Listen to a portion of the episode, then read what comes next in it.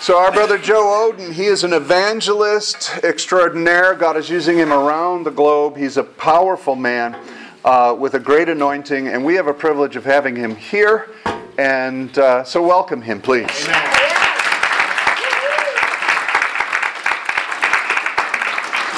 How's everybody doing today? Hey, it's excellent to be here. Thankful that uh, you're all out today. Um, uh, I want to just take a moment and just kind of set up what I'm going to talk about today.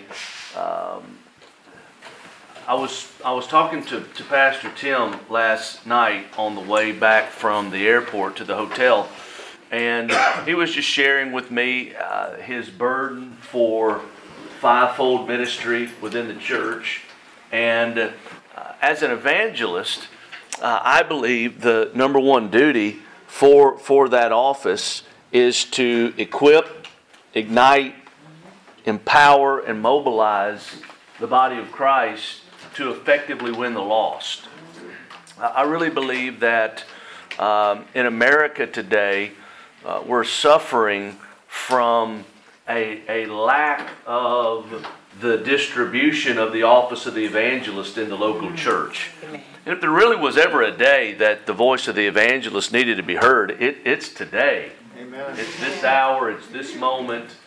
The, the depravity of the United States of America in this hour is, is really second to none. I don't, uh, we've never been in such a, a depraved place where you know, we, we don't need, you know, an, an education reform. We don't need another president. We need the church to be the church. Yeah.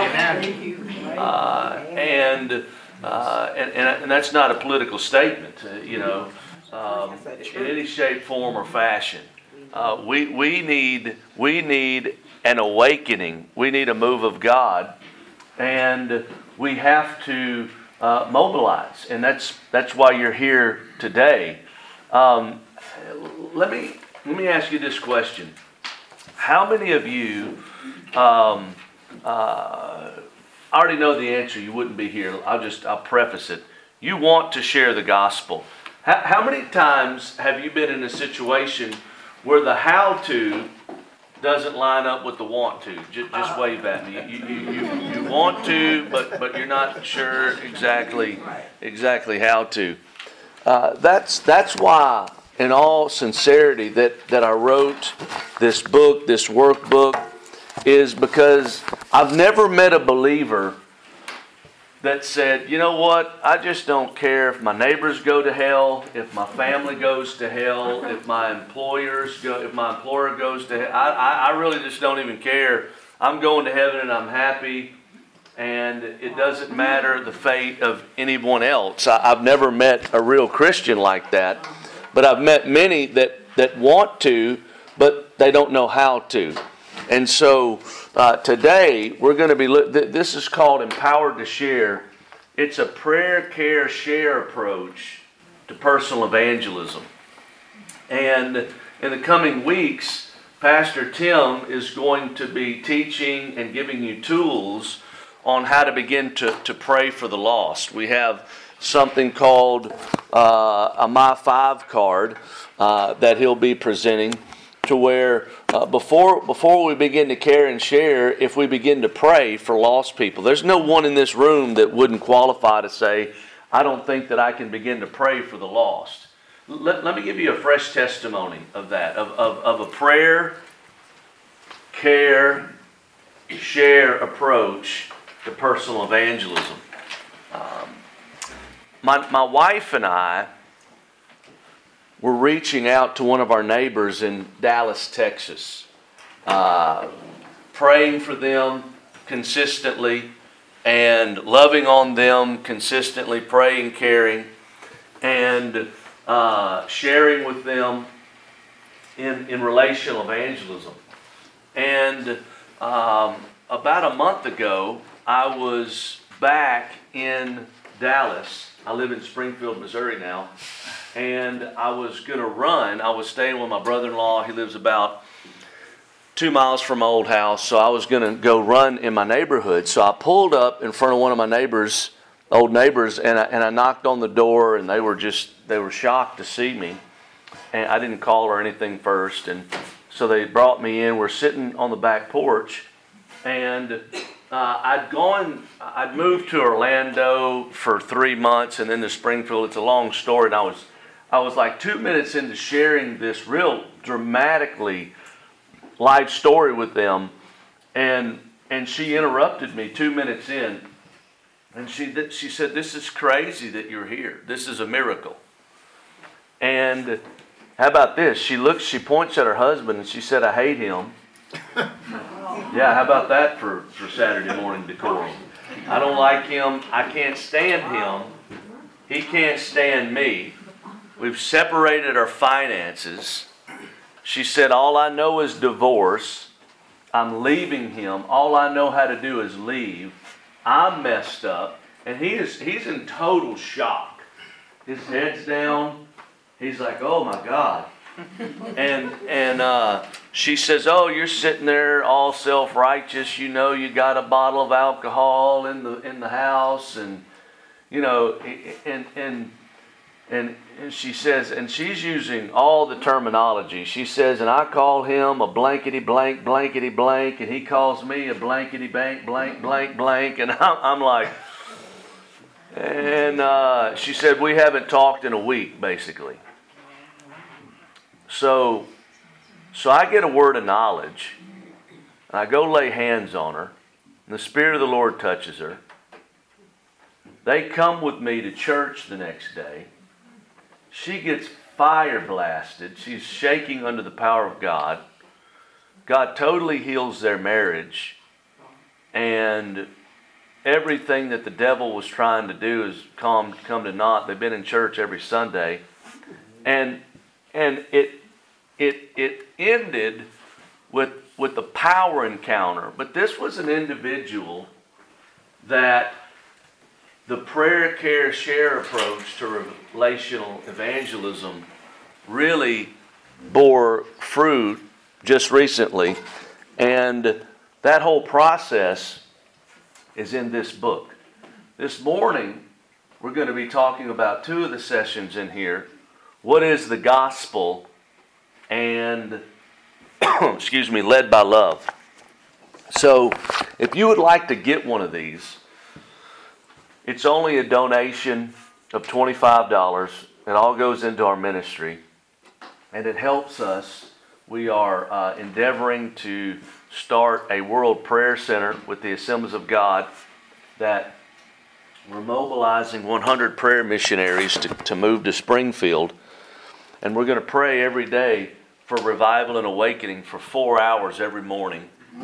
And, and then we're going to administrate all the, all the soul winning operations we're doing in the prayer mobilization. And then we're going to distribute these intercessors to regions to pray 24 7 for awakening and revival, partnering with evangelists to do power encounters and power evangelism training. So that, that's what we're doing right now. So any, any uh, donation for these books will go straight into our ministry. Okay. Lord, we thank you for today. We thank you for your presence. And I ask, yep, I ask that uh, you would be with us today and, and help us as we endeavor to understand and become better soul winning evangelists right where you've put us, God. In Jesus' name, amen. Now, I, I want to ask you this for, for just the sake of illumination. Um, zero condemnation in any shape, form, or fashion.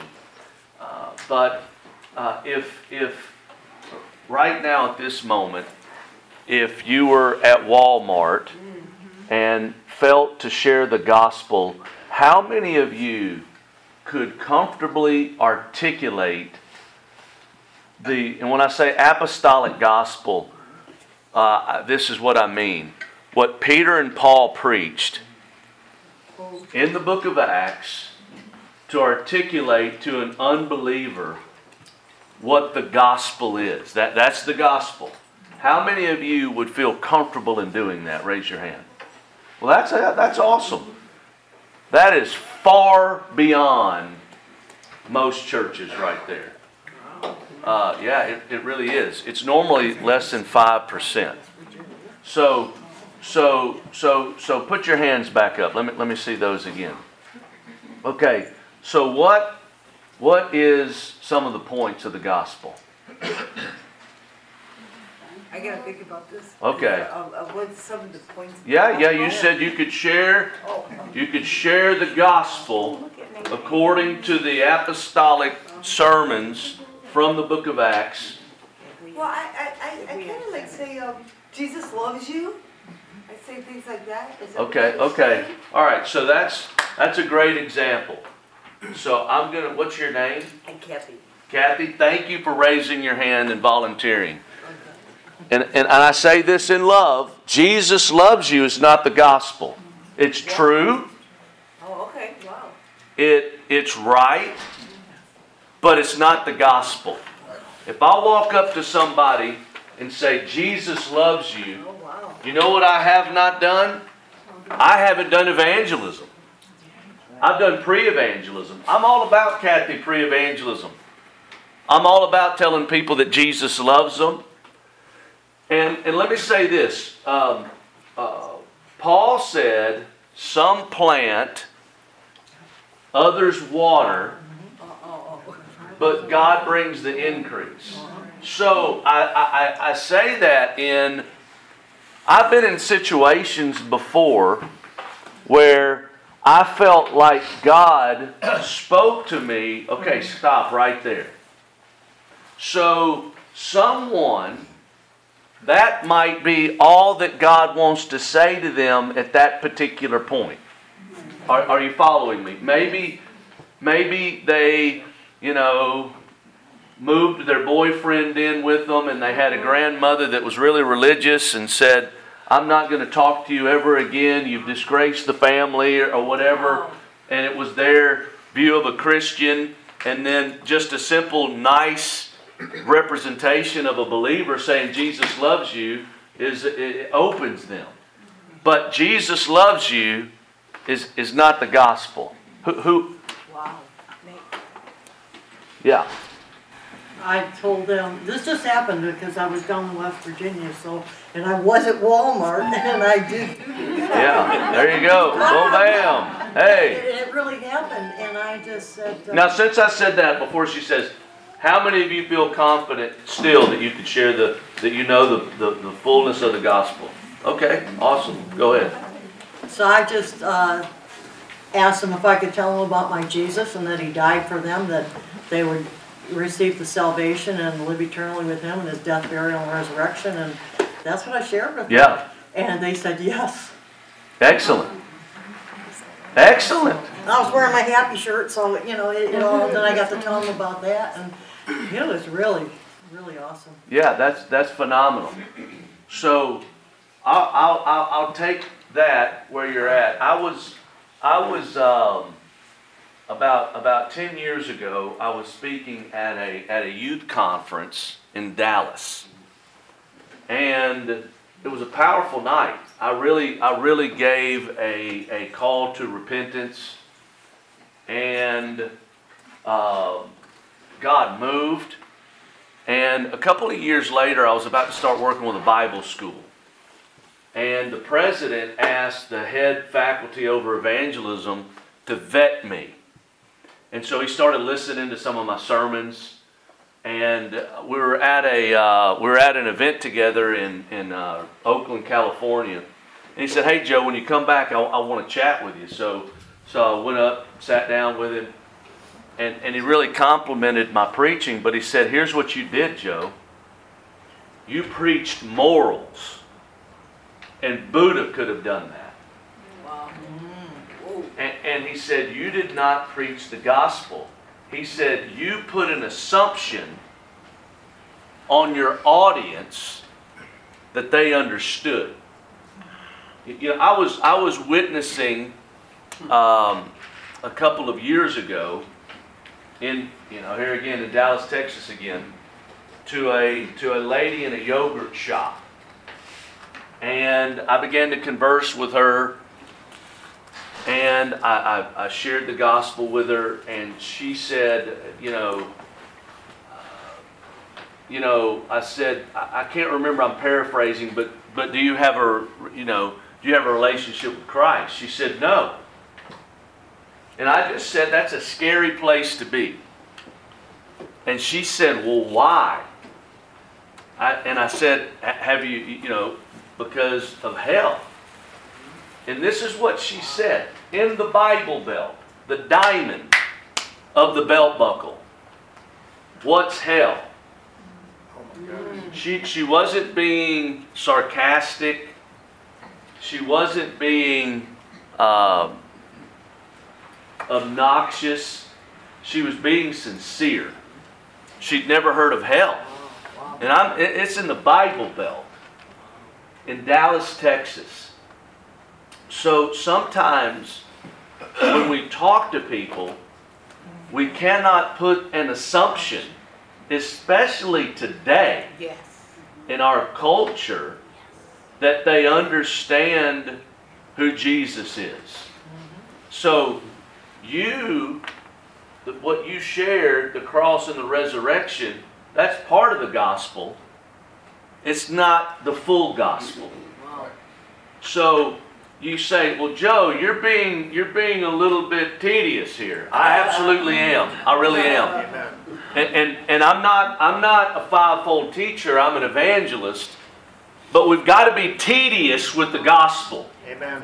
Because we're suffering right now the American culture of, of the of the church from preaching and ministry that is not gospel centered. When when look, I'm not I'm not bus rolling anybody.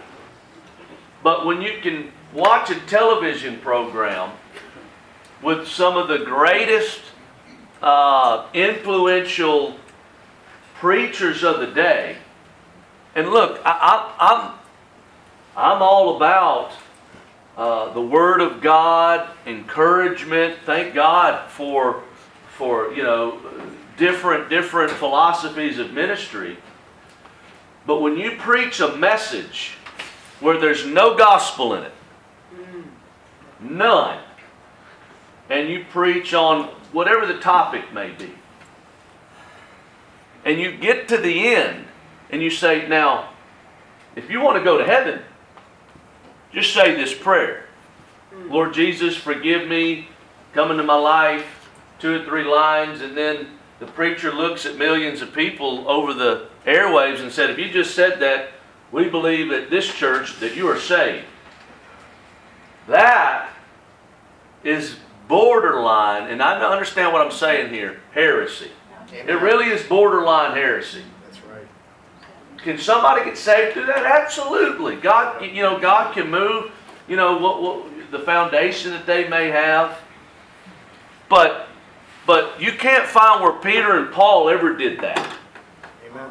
And my vanguard is not a pastor of a church or a successful, you know, itinerant minister. That's not my who I want to imitate. Hello. Amen. I want to imitate Peter and Paul. And when I find people that imitate them, I want to be in relationship with them for mentorship or discipleship. Are, are you with me? Amen. So, one of the reasons I think that the American church is, is where it's at, and, and I'm getting to it right here, is because we have not thoroughly, continually, effectively rode the horse of the gospel. But let me, let me say this. There's nobody in this room that graduates from the gospel to the deeper things of God. It's not like that's the elementary piece and then we graduate to deeper revelation.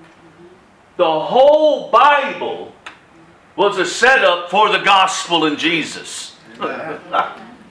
and the apostles continually pointed people to Jesus. Yeah. So, so the gospel is the foundation that we stand on in any and everything we do all the time. So, I want to read to you a definition of evangelism that I believe, in, in my study, is the best definition of evangelism that I've ever read in my life. And the one that signed off on it, I would say, was probably the one of the best presenters of the full charismatic gospel in our lifetime. And I think I don't think anybody would disagree. His name was Dr. Billy Graham. And we get an amen there. Oh, yes. Yeah. So so this definition came out of the Lausanne Covenant, the Lausanne Conference in the in the early 70s. Around 2,500 evangelical leaders met together in uh, Lausanne, Amsterdam in, in, in, in, in, in, uh, Holland. And John Stott was one of them. And one of the things that they did was, as leaders, they came up with a definition for the body of Christ of, the, they called it the nature of evangelism. So I'm going to read it to you. It's on page 16.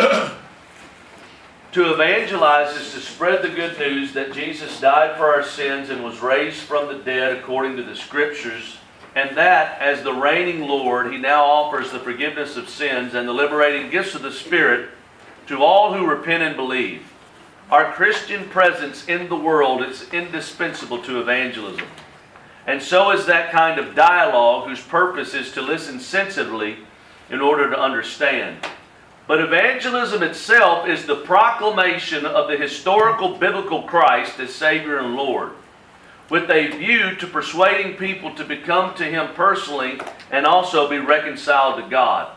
In issuing the gospel invitation, we have no liberty to conceal the cost of discipleship. Jesus still calls all who would follow Him to deny themselves, take up their cross, and identify themselves with this new community, with his new community.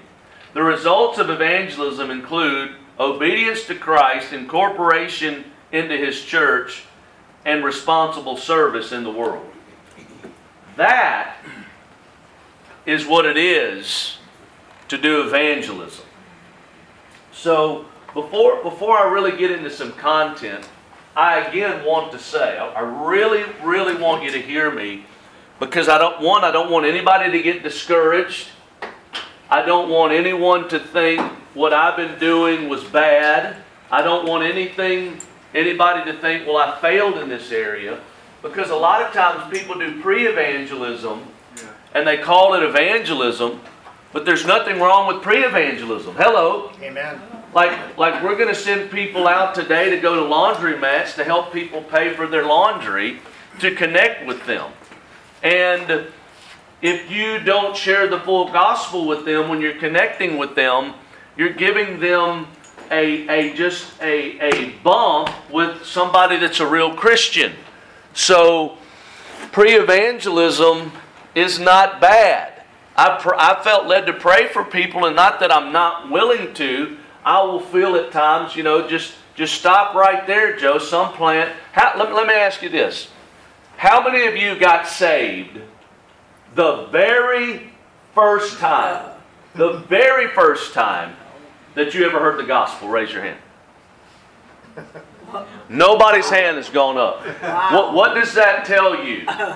Some plant, Yeah. others water. L- l- Let me, let me say this. Let me say this.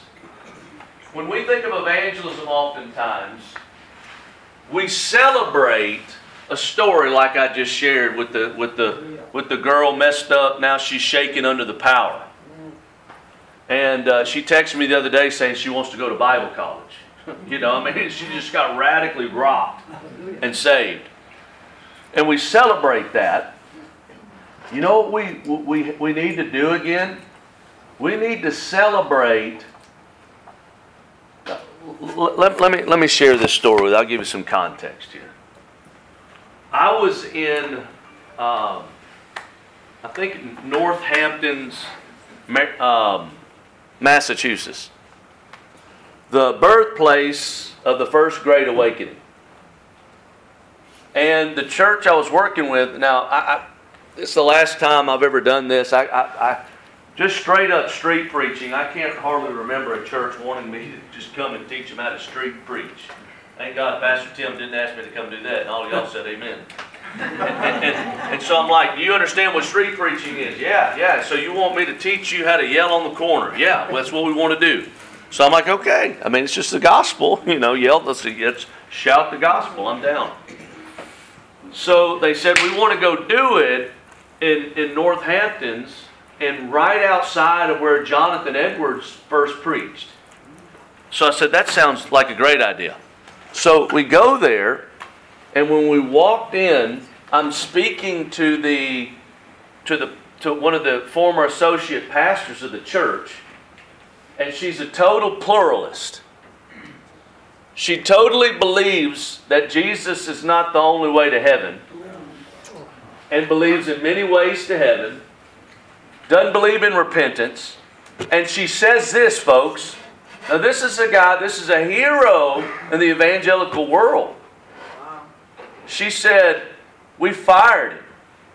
That church fired Jonathan Edwards. And so I'm trying to give her some slack. And I said, Well, everybody makes a bad decision. She said, We don't think it was a bad decision in any shape, form, or fashion. So she was boasting about firing Jonathan Edwards. So I'm like, okay, I just want to see the church at this point. so they let me in the church. It's beautiful architecture. I'm, I'm kind of doing a panoramic. And in the back, I see a gay flag hanging. Now, now this is the first great awakening. Has gone totally, unequivocally liberal. So I'm walking outside of the church and I see engraved on their sign, we're a gay affirming church. Let, let, let me just preface this. I, I've done more outreach than most people that I know to people that are in the LGBT community. I believe that we should be reaching people no matter what kind of lifestyle they're in. Amen. I believe that the body of Christ should be welcoming to Muslim, Buddhist, people that are in whatever it may be. We need to be showing the love of Christ, and uh, you know, so so uh, there's a difference between reaching, loving, touching, opening, and affirming. Right. Affirming is straight out of hell. You know, forgive my bluntness. We cannot affirm. You know, like the that would be akin, you know, as far as sin, you know, I affirm murder, I affirm X, I, you know, we can't affirm. And so I'm, I'm provoked at that point. So I'm like, this church, I, I'm, I'm just thinking, what would Jonathan Edwards say if he came back? He would just, you know, and John Wesley and George Whitefield. These were the guys that ran together in that great awakening. So they said that somebody said there was an X on the front of the church on the steps, and they said that might have been where he first preached the message sinners in the hands of an angry God. So I stood up on that X and I started preaching. I mean, just the full gospel, you know. Um, uh, you know, I, I love to start out when I'm street preaching. This is my line that I start out with. I mean, it's a good one. Behold the Lamb of God that takes away the sin of the world. And, and you know, that's not something people hear every day, you know. So, I mean, I'm bustering it. And, and so I, I, there was about a thousand people that walked by that day. A demon manifested in the street. It was great. I was, I was charged. Let me say this. How many got saved? Nobody. How many people did y'all pray for? A few. We got in the car, and the youth pastor said, Man, that was terrible. So I just slapped him. Wow! No, I didn't do that. I helped him. I helped him. See, he had a false dichotomy of what it was to be successful. I can't make it grow. I want to be a seed distributor. Just, just sowing seed. And how many how many uh, people do we have any gardeners or farmers in the room? Just wave at me. Any farmer? A couple of you. Find me a farmer that would say planting in this season is not important. Find me one. Find me one that would say the only thing that matters is harvest. Wow. Find me one. But that's how we operate in the church a lot of times. We like these grandiose stories and we celebrate. Hey, look, we got to celebrate the grandmother that's baking some brownies and taking them to their neighbor and connecting for the sake of the gospel of Jesus Christ. So we've got to change our dichotomy on what we view as successful and unsuccessful. Can I get an amen in Roseville? So, so I've given you the definition. One of the reasons, whenever you, whenever you share the gospel, here we go. This is Paul's message in Athens to um, of, of, the gospel in excuse me in Acts 13. And so I want to read to you Acts 13, 22 and 23. After removing Saul, he made David their king. God testified concerning him. I have found David, son of Jesse, a man after my own heart. He will do everything I want him to do. From this man's descendants, God brought to Israel the Savior Jesus as He promised. Okay, you know, you know, I, this is this is a church here. I mean, I wouldn't say this witnessing to somebody, but you know, people that think, well, the Old Testament's the past, and no, it's it's crazy. The Apostle Paul is standing on the Old Testament as evidence and foundational uh, posture for what he's about to preach. Amen. He's saying, now, now, now here's the point. Here's the point. He's saying the Messiah is Lord. He's saying that Jesus Christ is a king. And they understood that in that dispensation of time. They understood what a monarchy was. They understood who Caesar was. And Paul is telling them to enter into the kingdom, you got to submit to the king. Mm. And in our culture today, I mean, people uh, people don't want to submit to their parents. People don't want to listen to their pastor. We, we, we've gotten, people don't want to listen to their teacher in school. I, I, I mean, when I was in school, people didn't get up and punch their teacher in the face. You, you know, people people don't want to listen to authority. Now people don't even want to listen to the police. So the fabric of our culture is is unraveling, and so we are losing. So I'm just saying this culturally. You know, I, I probably I might not communicate this in other cultures where this is not taking place. There are still cultures in the world that honor their parents, that honor their teacher, that honor the police, you know, that honor those in authority. But in America, we're, we're unraveling. So we got to communicate what a Lord is. Hello? Because people don't have a context for that. To come into Christianity, you have to submit your life and your will and your purpose to Jesus. You die. And and, I, you know, we're, we're talking about evangelism, but that's where we can swerve left when, when, when, when this is not articulated. You know, look, I'm, about, I'm all about, you know, seeing the glass half full kind of a life. Amen? Mm-hmm. But we got to know that Jesus is Lord. We're preaching all this fluff. And we need to communicate once again that the church is a part of a kingdom that has a king, and his name is Jesus Christ, and he calls the shots. Amen. And we have to submit to him. So, when you look at Paul's sermons and Peter's sermons, they talk about that. And to share the gospel for somebody to get saved, they got to understand that. When they don't understand that, you know what we do? When that, that, that's a key point. When they don't understand lordship, you know what we do? We give them like a polio vaccine. I'm not going to talk about the controversial other vaccine. I'm not even going. That's not what I'm doing. I might have to take this this part out of my my uh, deal. But a, a, a polio vaccine, they don't give you polio. They give you something akin to it. So when the real thing hits you, you're inoculated to it. So when you preach a gospel that doesn't have lordship, when lordship comes along, they've already been inoculated and said, "I got that." You follow me? So it's a point we've got to articulate that we cannot leave out if we're going to lead someone to Christ. Can I, can I get an amen here? Amen.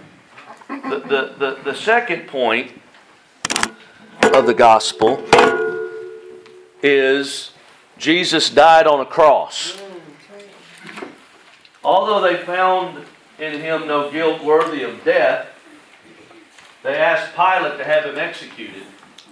And when they carried out all that was written of him, they took him down from the tree and laid him in a tomb. Jesus Christ died on a cross. We have to communicate that.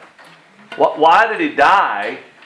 Book of Romans, Romans 3 says, For all have sinned and fallen short of the glory of God. There's none righteous, not even one.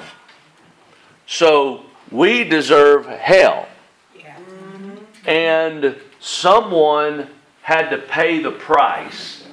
Therefore, Jesus died on a cross. And a great book on the cross is by John Stott called The Cross. Um, you know, Jesus wasn't just a little bloody with a nice linen cloth on.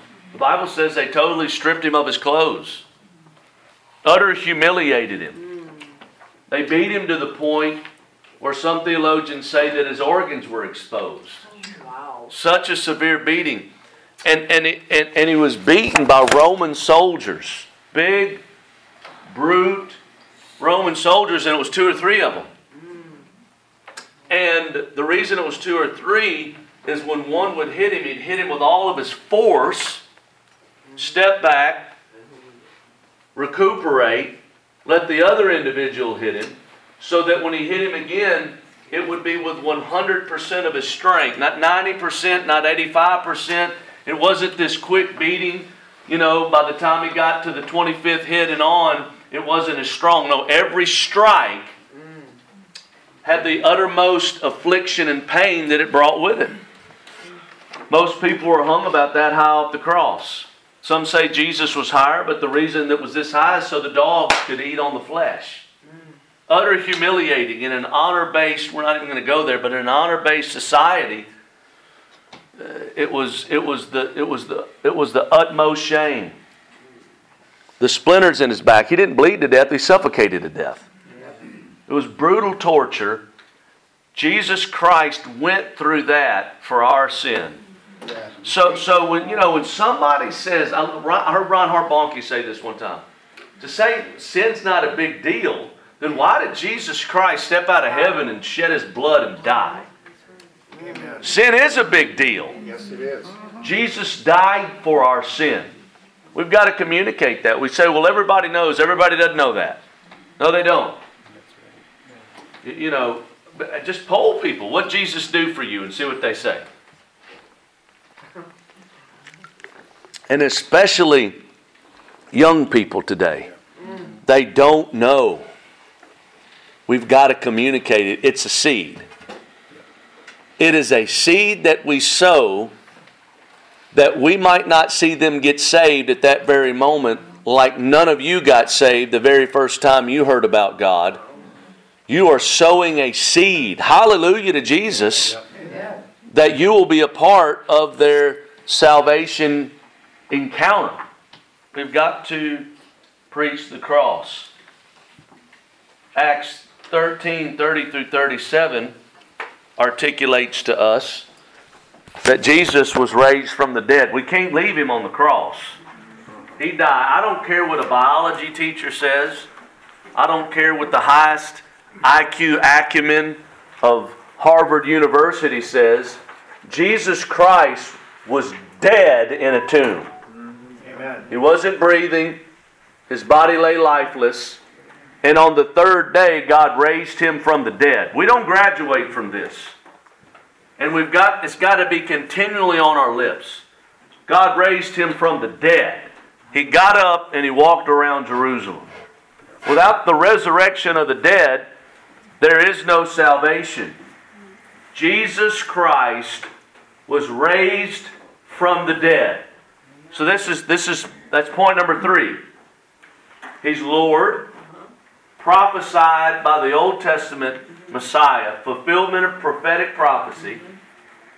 He died for our sins on the cross, and on the third day, he was raised from the dead. Point number four. You, you, you, see, you see, Paul did this. Peter, Peter did this in, in Acts 2. Turn from your wickedness. Paul with King Agrippa said, I, I, I wish that all of you would get saved. A call for repentance.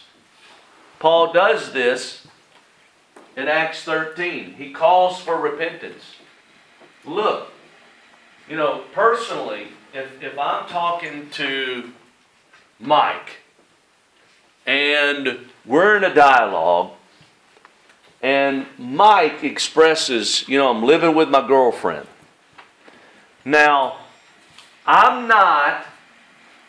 Now, now, you know, you say, well, we don't want to clean the fish before we catch them, right? You ever heard that? We don't want to clean the fish, and I agree with that. I agree with that. There's a process of sanctification. But I got to communicate to Mike in good conscience. I've got to say, Mike, look, this is a commitment. You're making him Lord. You can't continue to live with your girlfriend and think everything's okay. I'm not, Mike, I'm not going to lead you to Christ right now. I'm not going to give you a false sense of security until you've made up your mind to turn from your sin. It doesn't mean you've turned to perfection. It doesn't mean that you're never going to sin again. But there's a difference between sinning and habitually walking in sin. And so we've got to call people to repentance. I mean, what did John the Baptist do? And what did what did Jesus say? You, you know, uh, we, we, we need that, that spirit today. Nathan and, and David. You know, David was called out by Nathan according to his sin. We can do it in a gracious way.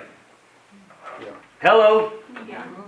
I've got some people that my wife and I were close to, some family, some family members. Her, her direct line of kin. And when I came into the family, I didn't come in as Joe the evangelist. I'm gonna get everybody saved, and we're gonna have Christmas dinner, bless God, and I'm gonna give you, and you know, I didn't do that. And when I felt it was time, her her brother, when I felt it was time, I shared with him twice in ten years. And then the Lord spoke to me and said, Go, go over there today and share the gospel with him. Mm-hmm. And so I called him. Didn't come over. I called him again, texted him. I texted him, called him three or four times. My wife called him three or four times that day. I said, You text him again. You tell him I'm coming to his house right now. I'm getting in the car. I'm going to go and open his door and I'm going to talk to him today, right now. So they came over. And, and I got on my knees in front of him in, in, in a broken way. I said, You're going to hell? You're going to hell? You're leading all your kids to hell? If you keep doing this, your, your, your daughter's going to get pregnant. Uh, ma'am, you know, I'm not calling her a name, but I said, You, you dress like a devil? You cause men to lust? And your provocativeness grieves the Lord? And I, and I go off on him? And uh, they came to church the next Sunday. They got right with God. Amen. And they've been in church basically every Sunday since. The truth set them free. And they didn't get mad at me. They needed somebody to tell them that. Amen. And it wasn't done in this half cocked, you know, angry eyed evangelist, you know, with his finger pointing. I got on my knees so they could see the humility and my brokenness and my care that I was sharing with them, not because I needed, you know, to, to go off on somebody, but because they were in jeopardy and they needed a lifeline. Mm-hmm. And so you can tell somebody they're going to hell in love. And some would say, well, well, well Joe, now, now, come on, man. That is a fear tactic right there, okay? That's a fear tactic. You know what I teach my kids? Don't touch the oven. You know what my wife did with my five-year-old? He's, he's, he's a trip. So we got, you know, we, we've got a new house on our move, and, and, and we have a, a, it's bi-level, two levels, and, and on the, on, on the ba- in the basement, I guess, is what, what you call it. There's a fireplace, and, and, and she's like, don't touch that fireplace. Because, you know, God only knows he'll throw a book in it. You know, who knows what this guy would do. And so she pulls out she pulls out, she says, You know what happens to people that mess with fires? And she had a guy that had his face burned off. And, and, and he says, Look, you want that? And then so he, he backed off. He don't go in the room with the fireplace anymore. He's like, Anti fire. You, you know, post traumatic stress is good, not post traumatic stress syndrome, PTSD. Um, detrimental. But I have a healthy fear. I'm not gonna I'm not gonna touch a hot stove when we cook something and it's 400 degrees, when I open the, how many of you, when something's hot in the oven, you are cautious? You get the right glove. I mean, you just don't slam your hand in there. You're not just all over the place on the phone. Yeah, bring me uh, some donuts and a cat. No, no, you're not. I mean, the phone's down. Hello, right? Yep. Can I get a witness here?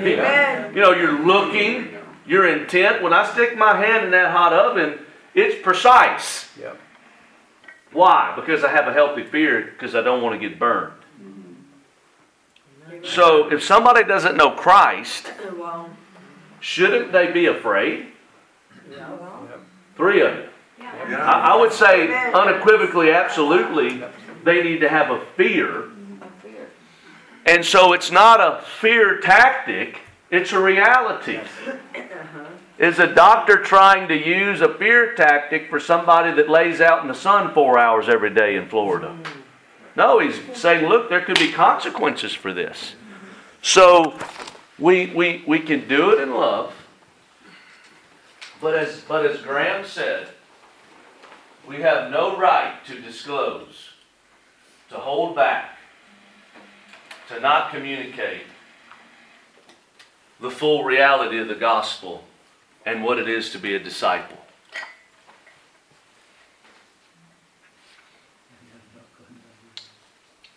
Now, I, I, I love this. I love point number five. Acts 13, 38 through 39. Therefore, my friends, I want you to know that through Jesus the forgiveness of sins is proclaimed to you. Through him, everyone who believes is set free from every sin a justification you are not able to attain under the law of Moses. When he meets with King Agrippa, he says, King, I don't want just you to get saved, I want everybody to get saved. Listen to what I'm about to say. He calls for a response. Hello? Yep. He says, okay, now choose. Choose. Well, I'm not ready to choose. Well, you've chosen. That's right. That's right. You've chosen. Yeah. Come on now. You, you, you can't just let people slide right off. Well, if you don't want to make a choice, if you stood before to God today, God would declare your choice was made. Yep. Amen. Why, why do you do that, Joe? You're just trying to put a little. I'm trying to communicate to them. Hear what I'm about to say. Sobriety. Yeah. Sobriety. They need to be sobered mentally and spiritually as to what they're walking into. So you call for a response. Well, I'm not ready to make the, the choice today. Well, that's that's okay. I appreciate your honesty, and thank you for not just doing what you think that I might want you to do to get to to get me down the road. Uh, but you're not ready to make a choice today. Is a choice, but I pray, you, you know, that God will continue to speak to you and move on you. So, so uh, uh, uh, really a, a, a call to response. And and point number point number six, I, I've just thrown that in there for you know um, for individuals that that need this that may believe you know I got saved and just I'm under grace and I'm just predestined for heaven and I can just you know God knows my heart and just live however you want to. Um, the, the word believes in Acts 13 39 uh, speaks to ongoing repentance.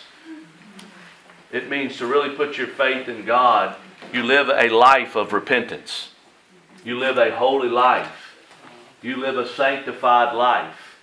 That it's not just any way that you want. So, so guys, uh, you, you know, um, I believe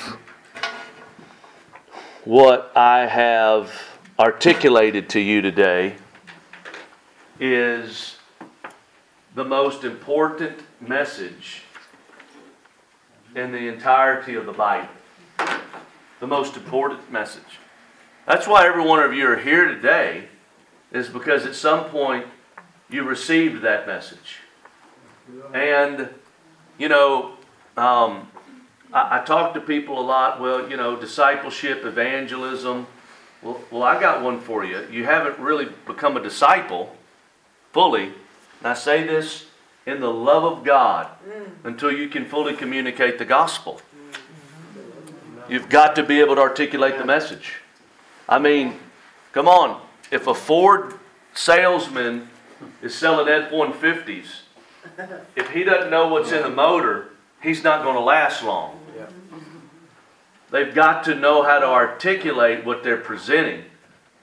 And we're not we're not salesmen, we're evangelists. We're all Paul told Timothy, nobody's excluded, sorry, I'll do the work of the evangelist. There's no, you know, special gifting. We're all to do that work.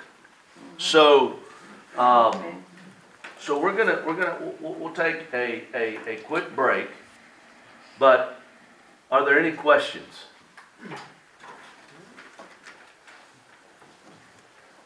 Yes, ma'am. I have a question. Earlier, you asked if anybody to, uh, know how to do the, the gospel, the true gospel.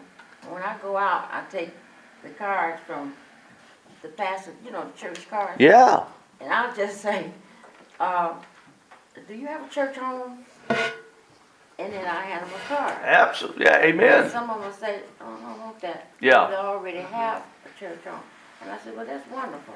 Yeah. That's wonderful. And then, That- after that, I'm, I'm through. Hey, thank you for doing that. That that is more than than many people do. But I think I think you're here today and God is saying to you and everyone else, let's go to the next level. Amen. Let's let's celebrate the cards given out, but let's go to the next level and begin to start con- gospel conversations. You know, you know a way you could. What's your name? Well, Willie. Way you could do that. Do you have a home church? No. Well, well, here's ours. Let me ask you this, Monica. Do you have a relationship with Jesus? Amen. So there's there's another question that you can ask to open the realm for a deeper conversation. And as so at that moment, do you know Jesus will know? Well, let me tell you right now what the Bible says. The Bible, you, you, no, it's not. You, you know, that's you know, we got this in our mind. You never. So so so, Monica, you weren't raised in church, or you know, have you ever have you ever watched a, uh, you know, whatever organically, you know, because people say, you know, when I when I'm reaching people, it's organic. It's not just a push button. Now the gospel is set, but how I talk to people, each person is different. I'm going to talk to a religious Jew differently than the guy on the plane that's getting slapped drunk next to me. You know, there's going to be a different method that's going to that's going to take place. I'm not going to start out with a religious Jew. So you don't believe Jesus died on the cross, huh? You know, so you, you, you know, so I'm probably not going to use that approach. So it's it's organic with everyone, and we'll, we'll talk about this some next. But but here's the deal: we just got to start conversations. Uh, right? Eye, eye contact. We just got to start conversations. Yes, ma'am. This is not a quick conversation. You can't do this in a grocery store. You have to be able to look a person eye to eye to explain to them what they got. I would I would agree and disagree because you can do it quick. You, you don't have to do the 45 minute presentation. No, here's, here's what I do. Here's, here's what I do. When, when I engage with someone, I use my testimony. Amen. I use my testimony. And I will share with them, you know, because this our story is great. And in and in, in the last chapter I teach you how to share and write your testimony out. I just say, you know what, I, uh, you know, I mean, my testimony can be as long or as short, but short version, you know, I was bound by drugs. I couldn't get off of it. I can't tell you how many rehabs I went to. I was court ordered by the law to go to church. And I walked in, and something different was in the atmosphere. And that was the night I put my faith in Jesus Christ as Lord. I was living my own life, but that night I declared that He was Lord of my life. I confessed my sins. I put my faith that He died on the cross and rose from the dead. I turned from my sin and I gave my life to Him. And my life has been changed ever since. Amen. Amen. So that was one minute. Now it wasn't as as as broad, but that's a seed.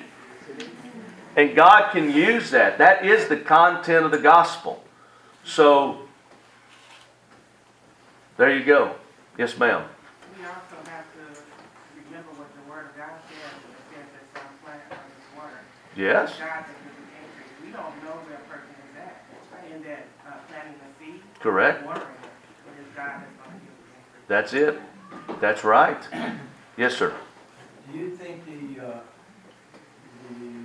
traditional way a lot of people, uh, present the gospel, the Romans road, you're familiar with the Romans Oh yeah. road? Do you think that's sufficient? Absolutely it's sufficient. I think that any method someone uses, you know, I, I think in our culture today, what, what's your name? Phil, Phil. I think in our culture today, we're so used to cutting edge, new, fresh. What's the new shock technology? What's going to be the new expression? I go back to Romans 1:16. For I'm not ashamed of the gospel, for it is the power of God unto salvation. So it doesn't matter if you say it in a soft voice, a loud voice, a calm voice, an excited voice, uh, if you say it meekly or boldly, you've got to share the word of God. So, you know, I would say a, a, a, a method where you bring the Bible to the door and you've got the Bible and you say, you know, and I'm not trying to be funny, but now let me share the Word of God with you. You know, yeah, that, that would be probably wouldn't work so well. Right? Because you're preaching to convince, not inspire. That might be a that might be a thought, or or people just you know just this is Yeah. religion. I don't want religion, you know, right now, um, and and a more natural way in conversation to to share it. But we've got to share the word. We can't get away when you say Romans Road. You know, when I wrote my first book on evangelism, I had those thoughts, Phil. But I couldn't get away from the theology of the gospel. I had I came right back to the Romans road.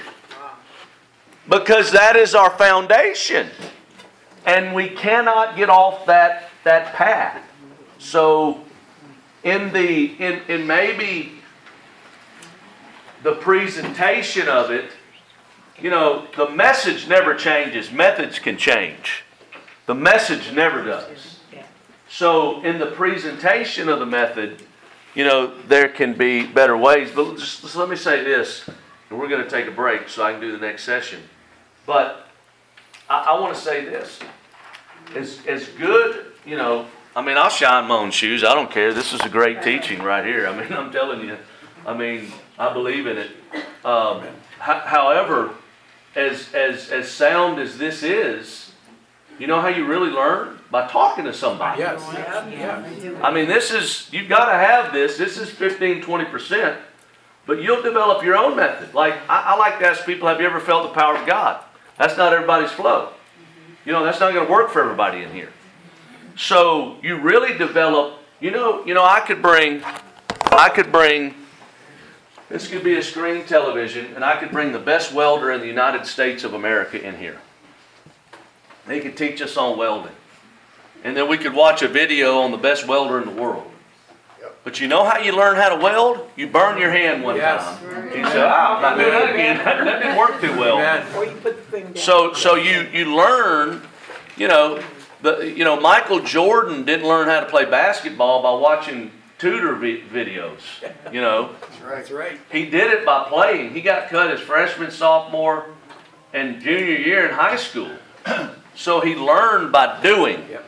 And so for us to really to really get this, we got to do it. And what's the worst that can happen?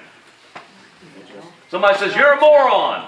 Okay, I got called a moron today. Have a blessed day. You know, that's it. What what can happen? You get you get unfriended from somebody in Facebook. Oh God, stop the world. You know, go to Twitter and Elon Musk. I don't know. All right, let's let's take a break.